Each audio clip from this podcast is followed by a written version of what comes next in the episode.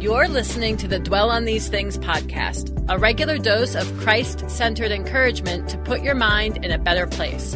Listen in as Pastor John Stange shares Bible studies, interviews, training, and some of his most recent sermons. We're glad to have you with us today.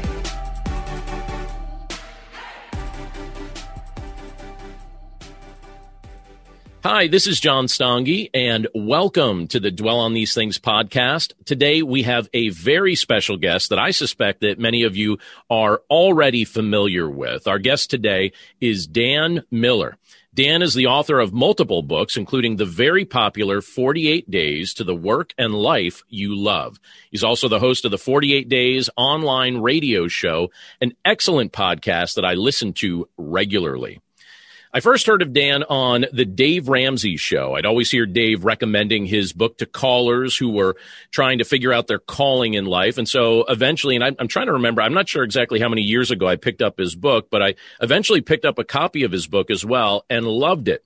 And so if you've been trying to discern God's calling on your life, I think you're going to get a lot of value out of today's conversation.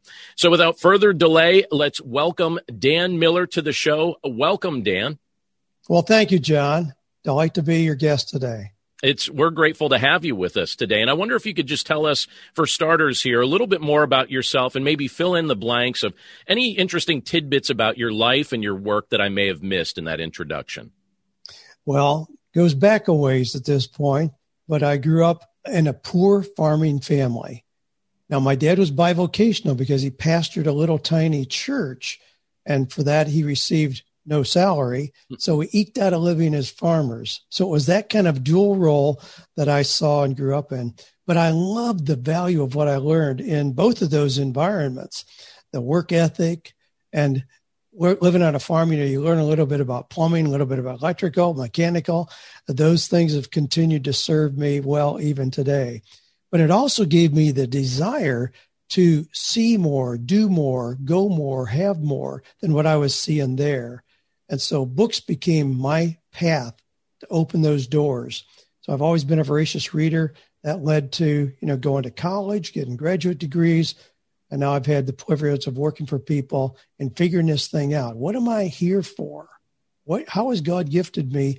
And what should that look like? Not on Sunday morning, but on Monday morning. Mm-hmm. What should I be doing work wise? That's my space. I'm not a pastor, but oh, I have so loved working with people to figure out what they do Monday through Friday. And that's been a delightful journey for now over 30 years. That's great. Over 30 years doing that. Kind of alluded to this as you're just kind of sharing a little bit about the the early seasons of your life. I think that's great that your dad was a, a pastor willing to serve in that context and be bivocational. I actually see that as a trend that many pastors, even in this era, uh, are starting to drift toward. But I wonder, when did you first discover that you were passionate about helping people discern God's vocational calling for their life? It wasn't something that I figured out when I went to college or even for some time after that. I got a, my degrees are in clinical psychology, but I never really had a desire to be a traditional psychotherapist. It moves way too slowly for me. So I did entrepreneurial things. Going to college was really just a politically correct escape from the farm, frankly. right. Uh, yeah. So that's that was my motivation. It wasn't to find a career. I've never had a real job. I've always just done entrepreneurial kind of things. So I've seen opportunities everywhere. You know, I've been in used car sales and at RV rentals, health and fitness centers, a variety of things, online sales and all that. But it wasn't until I was in my early 40s where I had just gone through a real severe business crash and my church asked if I would be willing to teach a class on career life transitions. They were seeing a lot of people who, in their maybe even 40s and 50s, were frustrated with what they were doing. And so I said, sure. So, with my background, clinical psychology, my own experience as an entrepreneur, started teaching the class. Well, and I thought we'd have people in there who were figuring out what to major in in college. You know, the kids who just lost their job at Burger King, wondering how to get another job. We had a few of those, but primarily I did have those in their 40s and 50s. And I had physicians and attorneys and dentists and pastors and engineers. You know, what are you guys doing here? And they're like, well, everybody sees us as successful and we're doing okay, but I don't think this is it. I think there's something more. I think I may be living somebody else's dream. I think I may have ended up with these initials behind my name just because I had the academic ability to do it, but it's not really my heart's passion. And I found this space of working with people at that point in my life where I was being very introspective personally to figure this out, but then in teaching and walking through that process with other people. So it was then. So that's been some time ago, but it was in my early 40s that I really figured this out myself. So it was in the context of, of teaching that class at your church, offering that to people in your church that that uh, you were able to help discern that, and you noticed people latching onto that. Do you think that's a common thing, by the way, when um, when you know people get to a certain spot in their career that they start scratching their head and thinking, "Am I really doing what I'm shaped to do?" It is. It's very common, and in, in our culture we see education as something you have the ability to do. And as long as you have good ability to do it, you keep going. So if you graduate from Vanderbilt University and you have a 4.0, you're going to get recruited to medical school, dental, dental school, pharmacology, all those all those traditional kind of paths. And often kids choose one just because they have the academic ability and they get you know, tuition reimbursement or something to go ahead and do that. And then all of a sudden they realize, I don't really care about this. I had the academic ability, but I don't want to live my life like this. And so I see a lot of people who have proven their ability to do what they do professionally, but they hate the life they've created. So there has to be a blend that involves more than just having the ability to do something. It has to blend your personality, your dreams, your passions, your values, all those things. When those come together, it's a very different experience. Yeah, I think I, I, it's it seems like you know as you're talking about some of the things that that uh, people really need to wrestle with. I think sometimes people don't really ask the lifestyle question that's going to go along with the vocation that they're training for or thinking about going into. They they don't realize the kind of impact that's going to have on your day to day life. I know in in my role as a pastor, I I mean it's it's not just a vocation; it's very much a lifestyle. I also remember years ago when um, I, I, was interested in getting into radio kind of as a, as a side thing. And I had the opportunity to serve as a, a radio host, and it was 90 minutes from where I lived. and I agreed to do it. And so I started driving 90 minutes there and 90 minutes back and 90 minutes there and 90 minutes back.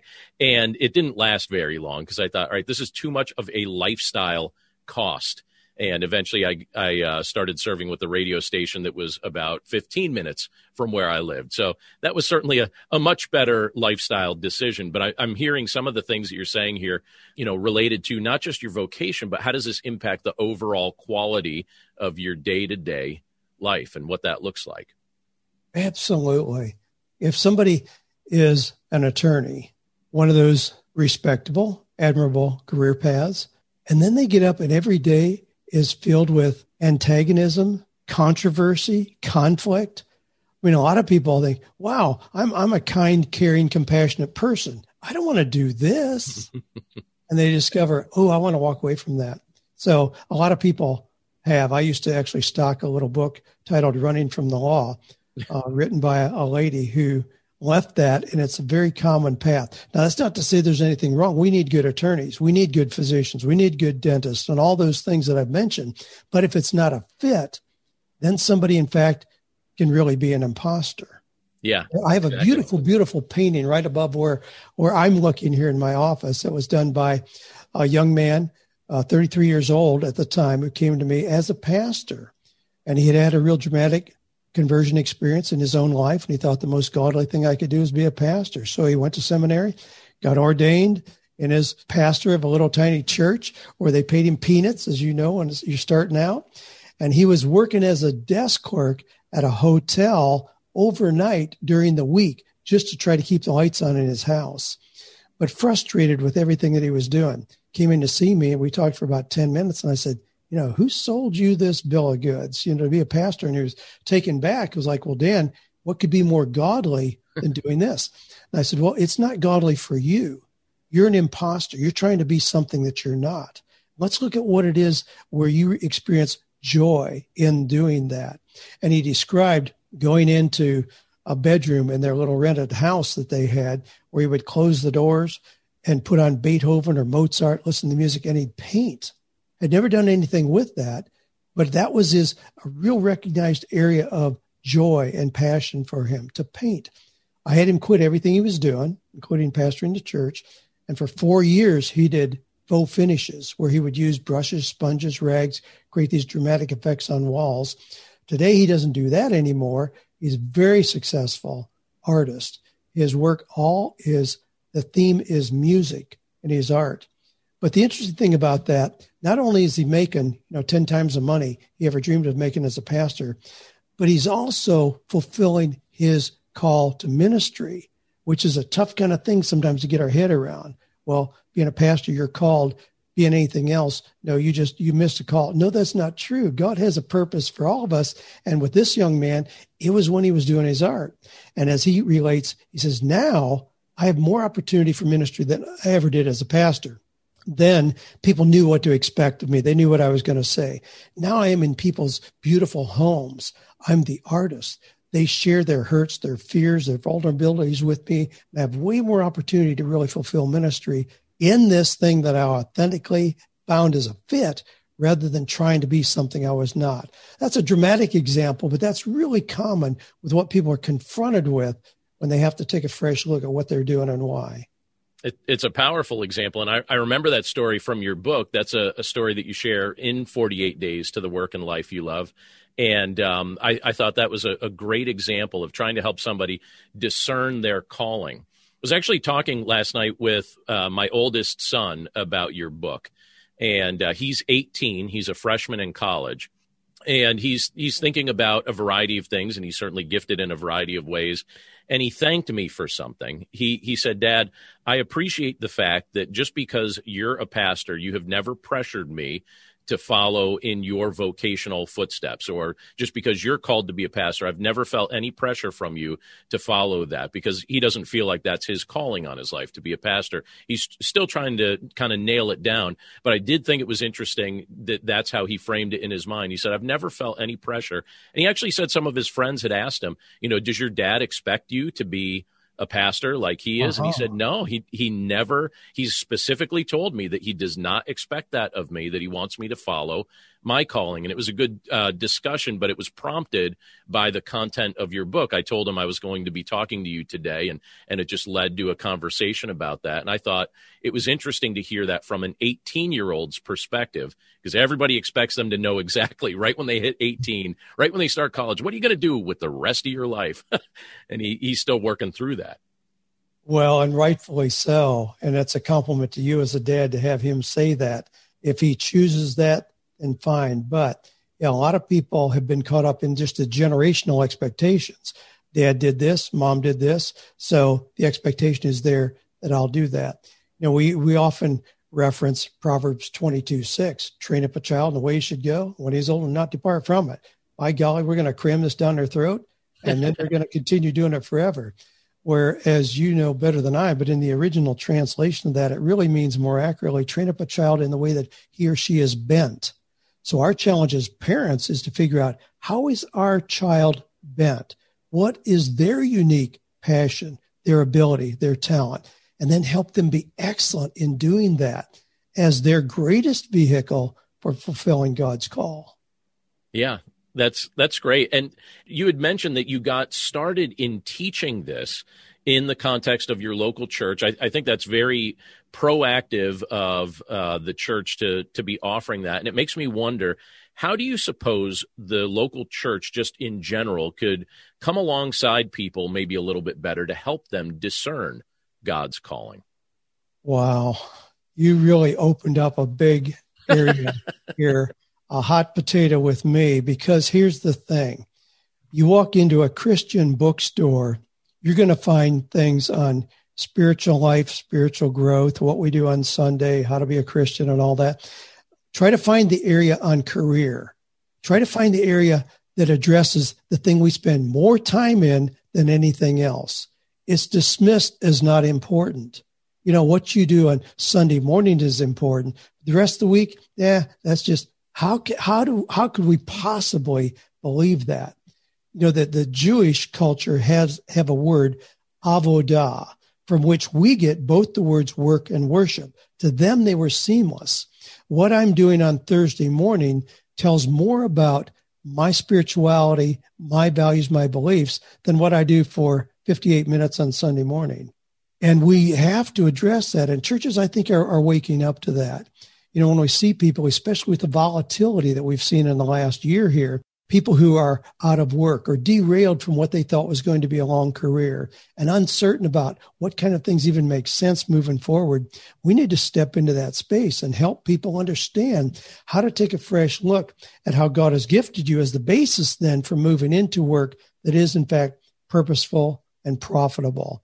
And we can do that. It's not a secret. There's no unrevealed secrets. It's a process of looking inward. We've got a lot of benchmarks, a lot of clues along the way.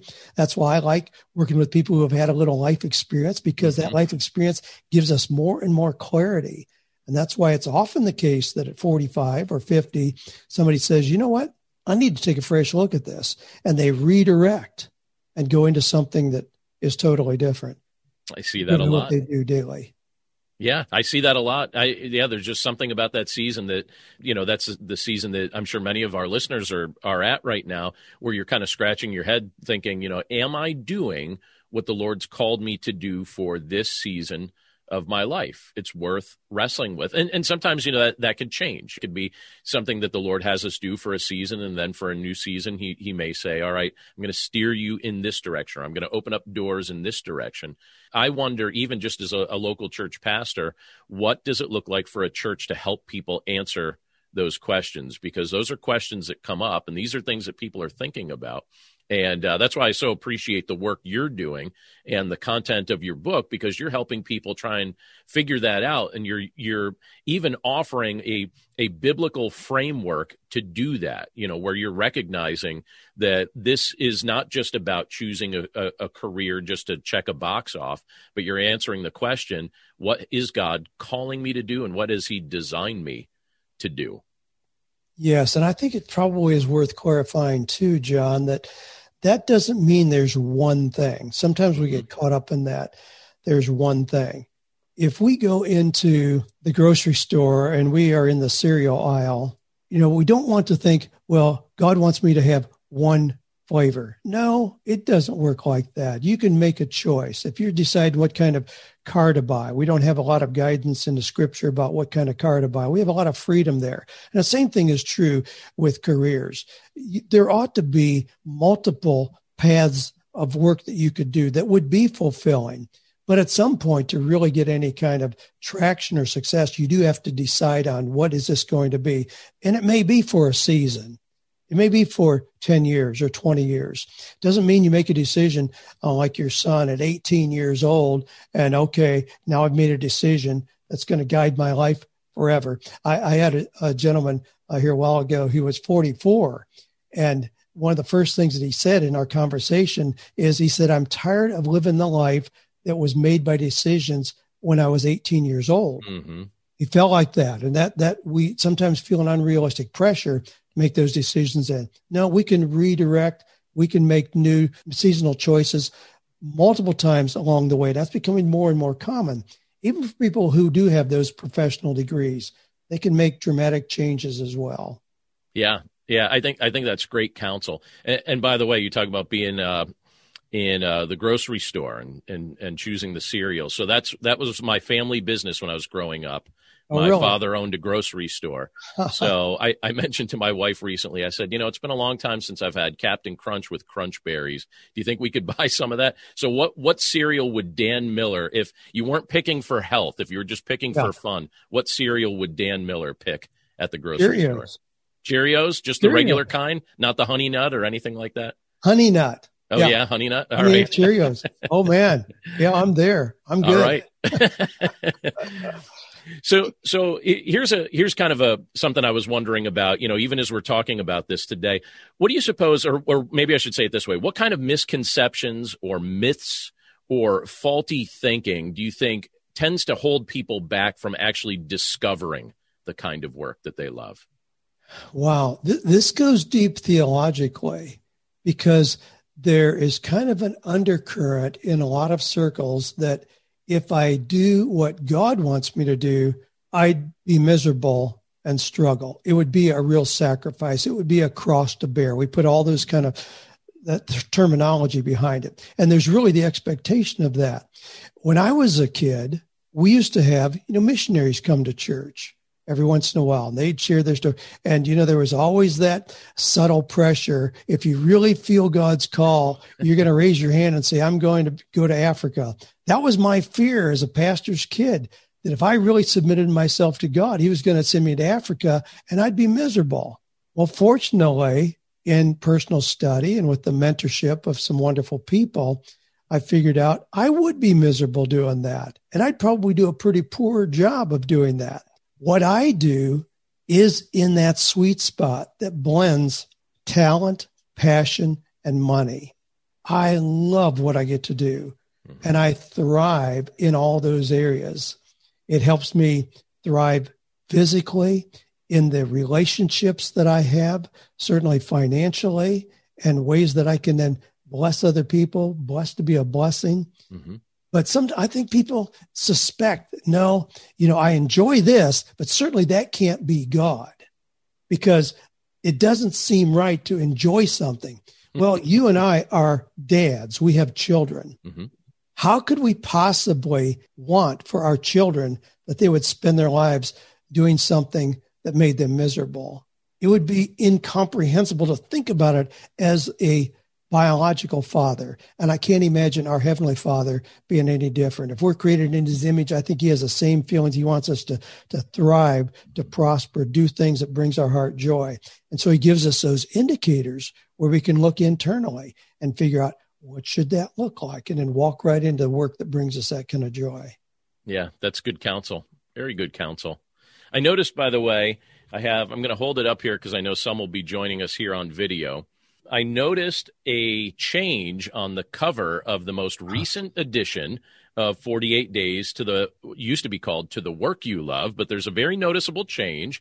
You see the big blue circle there on, on as part of the title. It says now it now it's called 48 Days to the Work and Life You Love. So this is the big update for the the 20th anniversary edition. And I wonder if you could tell us what inspired that update. What kind of updates have you made to the book that inspired even that change to the name? The theme has been there from the very beginning that work is simply one tool. It's not the most important thing in our life, it's one tool for a successful life. So the theme has always been there that you need to look at success in seven different areas of your life, work being just simply one of those. Mm-hmm. But it just came to me that I need to be more explicit about that. This really is about creating a life that you love. In fact, when I when I work with people individually, I want them to identify what would an ideal life look like? Mm-hmm. Where would you be living? What would an ideal day look like? And then we back into what kind of a career will support that. Now, typically in our culture, the reverse is done. We get a job and then we make our life work we're forced to live in a particular place. We're forced to have certain hours taken up, and we have to, everything in our life comes secondary to that job. I really wanted to create a, a move to see it differently, where we define the ideal life and then the work that we do complements that life. So it was just a natural to bring that out. I was so excited about doing that in this 20th anniversary edition. I updated every five years. So it came out in 2000. I updated it in 2005, 2010, 15, then 20. But in the 20th anniversary edition, you know, 2020, 20th anniversary edition, everything just really fit there. Perfect. And 48 days to the work in life you love. I thought that was a smart update when I saw that you had done that, and I'd heard you talk about that on your show as well. And I thought that's that makes sense because you're communicating something on a, on a deeper level when you say that. It's just like just a, a two word addition that helps people get a, a greater glimpse of the message that you're trying to communicate in the book. And uh, one of the things that you even talk about in the book there that I think you were alluding to just now is this idea of a life plan. You talk about that in the book related to a life plan that incorporates things like skills and abilities, personal tendencies, values, dreams, and passions. And uh, I wonder if you could maybe elaborate for us on how maybe we could create a life plan that incorporates traits like that? Sure. The process of looking inward is what comes first. 85% of the process of having the confidence of proper direction in our career comes from looking inward first. We're too prone to just look at what's happening, who's hiring, what are the business trends out here, what are hot franchise opportunities or whatever. And we get band aid solutions and then discover that it's long term frustration if we take that time, take a deep breath, and this doesn't mean, you know, six months to go on sabbatical somewhere or sit in a cabin on the woods. No, you can do this in three hours, but to look inward and then identify what you mentioned there, your skills and abilities. What are the things not only that you have the ability to do, but that you enjoy doing? And then secondly, our personality traits. How do you relate to other people? What kind of environments are you most comfortable in? Introverted, extroverted, how do you manage? How do you sell, persuade? No good, bad, right or wrong about any of that. But if you understand it, it helps you frame what kind of environment you're going to thrive in. And then the third area being what are those recurring dreams that you have? What is it that when you're doing it, time just flies by? So that little bit of introspection gives us a, a pretty clear focus. And then knowing the focus, then we can say, what kind of work environment would allow me to blend these things I know about myself. That's where we can get creative. And you may not find it in the Dictionary of Occupational Titles. That's a very limited list. Mm-hmm. But thus, we find people today who are doing things that are really unusual. And I profile some people in multiple writings, but uh, there's a gentleman who, having come out of the Army, was thinking what he could do then. And he was trained as a teacher, but he cringed at going back into the academic classroom because classrooms had changed in the time that he was in the military. And his wife asked him that great question, you know, Jim, if money were no object at all, what would you do? He said, I'd sit around the house and read old history books. Well, guess what? Today he creates curriculum for Christian homeschoolers by reading content like the stories of G.A. Henty. And he brings those old stories to life in his real engaging audio products that are sold at homeschooling conventions. He's created, he generates, you know, three, four times the income that a teacher would. And it's just a little bit tangential to what we would think traditional teaching is. That's what people are doing today, having the opportunity to find those things that are just a little bit different. I profiled on my podcast for this week a young guy in Tokyo who rents himself out to do nothing now this goes, this is a real stretch, but it gives you the idea, the scope of things that are possible. He rents himself out $96 a session to just be with somebody as a companion. So he walks to the railroad station with somebody, or he just goes for a walk in a park. It really, it kind of touches on the idea that we know how isolated people are feeling oh, right oh, yeah, now. Yeah. They want companionship. They're desperate for that. This guy has received over 3,000 requests for his time. He stays booked and he advertises that he does nothing. He's not going to give his opinion. He's not going to try to coach you or counsel you. He just will take a walk with you or be with you when you have to go to the grocery store. How odd is that? But the variety of things that people are finding when they really look inward first can lead to something that's very very unique. Yeah that's it, can you imagine putting that down on your resume? I, I what are you good at? I'm good at doing nothing.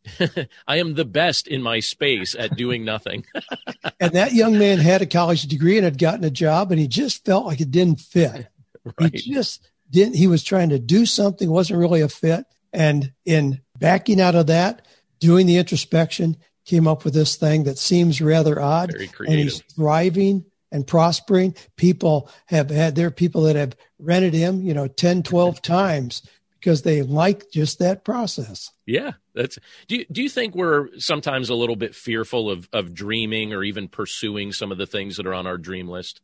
Oh, I think most people cross those things off quickly gee, that's just a dream. That's just a wish. That's not realistic. We cross things off. That's not realistic. That's not practical. And we lose the very things that would bring us joy and the things where we would be having the very highest utilization of the gifts that God has given us. I think we circumvent that a lot by walking too quickly away from, well, it's just a dream.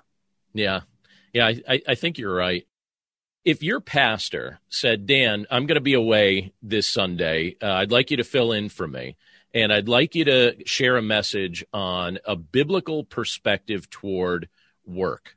What do you think that message would sound like? Because I that's a subject you address in your book, and I, I wonder if you could give a, a picture for my listeners on on what it would sound like if you delivered that message, a biblical perspective toward work. Wow, I, I would easily draw from you know Proverbs thirty-seven: delight yourself in the Lord, and He'll give you the desires of your heart.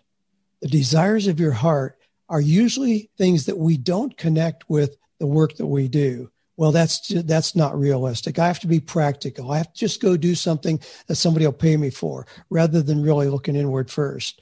But it, oh my i could i could take the next year of sermons.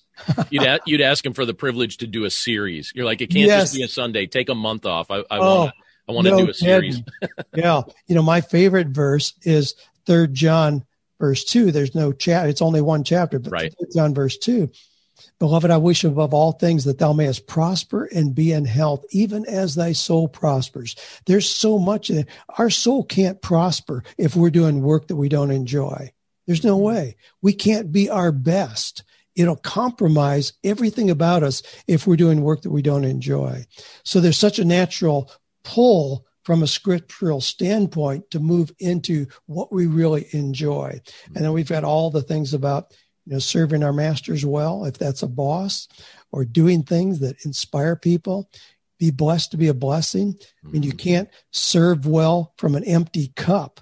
A lot of people, you know, Christians spiritualize the idea of having nothing, hmm. of being miserable and having nothing. I mean, oh my goodness, how did we get there? but in in the the Jewish culture, there's a service at the end of what's called the have the Havdalah service, where the father stands up at the end of the meal and pours wine into a goblet that's on top of a saucer. It's the only time it's on top of a saucer in any ceremony that they have. But he pours wine in there and he pours wine in until the saucer is full and he continues pouring. It overflows. Symbolic of what he's saying is we're going to go into the workplace tomorrow and do what we do with such excellence that it fills our cup, everything we need as a family. And there's an abundance from which we can serve and give generously. I love that image. Mm. Having a full cup means we're doing something that is fulfilling and profitable. And then we're able to really be the salt and light that we're called to be. Without that, we compromise. We compromise our witness. You know, if we're living a miserable life, that's not attractive to other people. Mm-hmm. So this is not being greedy or selfish. It's to really be the best that we can be honor God. I mean, if we display God's characteristics, that's attractive. God is generous, benevolent, all those things.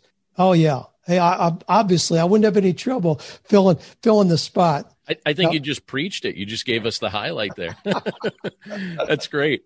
Uh, by the way, last summer you had uh, an episode. I think it was in July. You had an episode of your podcast, and the title got my attention. It said, "Are you a pastor?"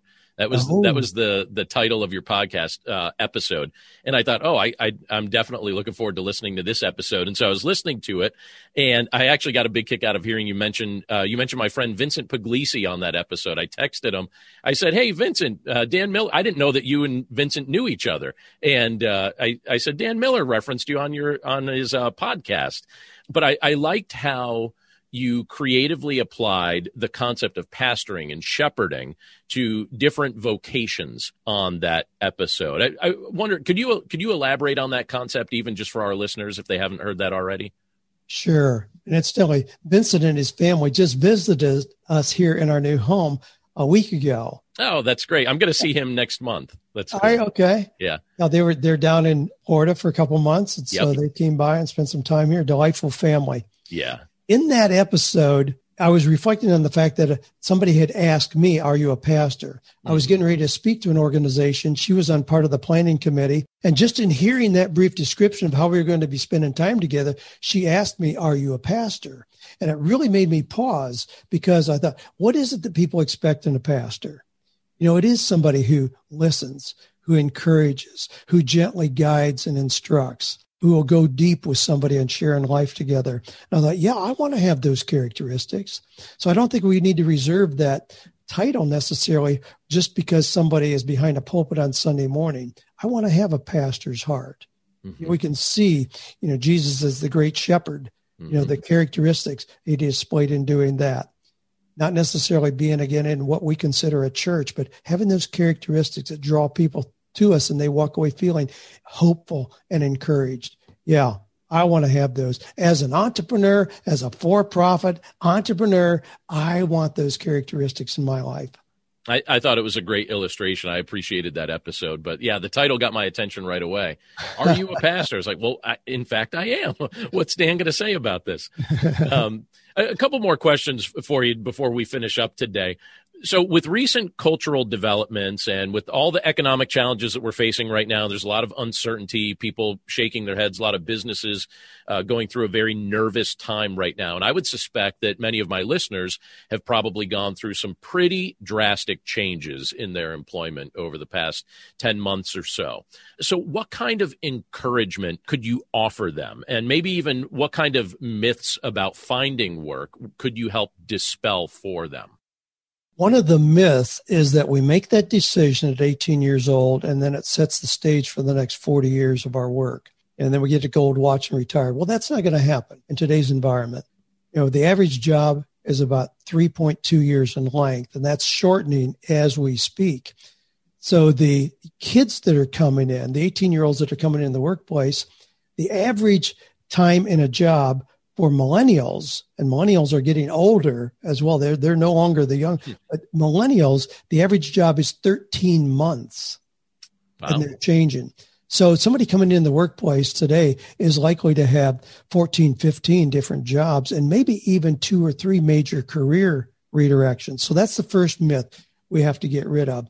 It's not going to be stationary. It's not going to be one decision and you don't have to think about it again. So we have to always be prepared to know really what do we have as marketable skills? What do we bring to the table that has value? What is our passion? Is that changing and developing? So this introspection process is ongoing, not just one one time. Right now, one of the biggest myths that we need to get out of our minds is we are not going to go back to normal. We're not going to go back to the way things were too much has changed. There are retail establishments that'll never be reopened, will never make it work again. There are major shifts in how we shop, how we eat, how we dine out, how we go to church. I mean, I heard recently that they, the prediction is that 45% of people will not go back to church as it was. That's a startling statistic. What are we going to do? Mm-hmm. I've had pastors coming to me during the last year saying, I thought I was secure. Hmm. What I thought was security was just an illusion. What is it that I can do that continues my heart for serving people, for guiding and mm-hmm. taking them forward? Well, you know, some of those we've been able to position as coaches and other things that they've been able to go into. One thing we can be sure of, it's going to continue changing. Mm-hmm. I had the privilege of being at a luncheon recently with a futurist, and he was talking about the fact that the invention that has changed humanity more than anything else is electricity. So it's changed so much about how we live. Mm-hmm. He said artificial intelligence is going to have more impact on humanity than electricity did. He also said the decade we entered in 2020 enters a 10 year period where we're going to see more change than humanity has ever seen in a 10 year period. Hmm. There have been others who have predicted that, but those things mean what we do is going to be developing. It's going to be evolving in ways that we could probably not even imagine. So the clearer we can be about how God has uniquely gifted us, the more security we have, even if the application looks different moving forward. So if someone goes from being a pastor to being an artist, or they go from being an attorney to driving a delivery truck, I mean, there's all kinds of redirections we can take. And that doesn't mean that we give up our calling.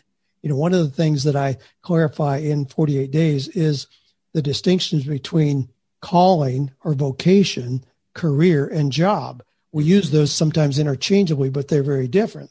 Vocation or calling is the big picture. That's you know, how we want to be remembered, how we want to make a difference in the world. That's our purpose, our destiny, our mission, all those things. Career then is a subset. So, in fact, if somebody wants to help reduce suffering and pain in the world, legitimate vocation, well, you could be a sports trainer, you could be a massage therapist, you could be a physician, biochemist, you could be all kinds of things that would fulfill that. So that a lot of careers would be possible. Job is the smallest component. What are you doing daily that provides income to be a responsible provider for your family? But you can see and frame it that way. Changing a job doesn't change your vocation. Changing a career doesn't change your vocation.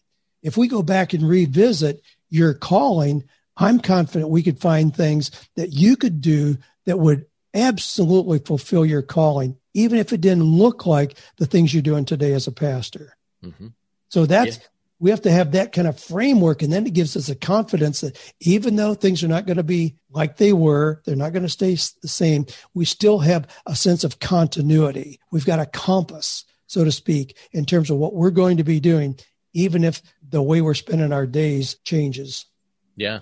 Any counsel you'd give to someone who's maybe feeling a, a tug to transition from a more traditional form of employment into a more entrepreneurial direction? If you have that potential, you'll regret it if you don't experiment with it.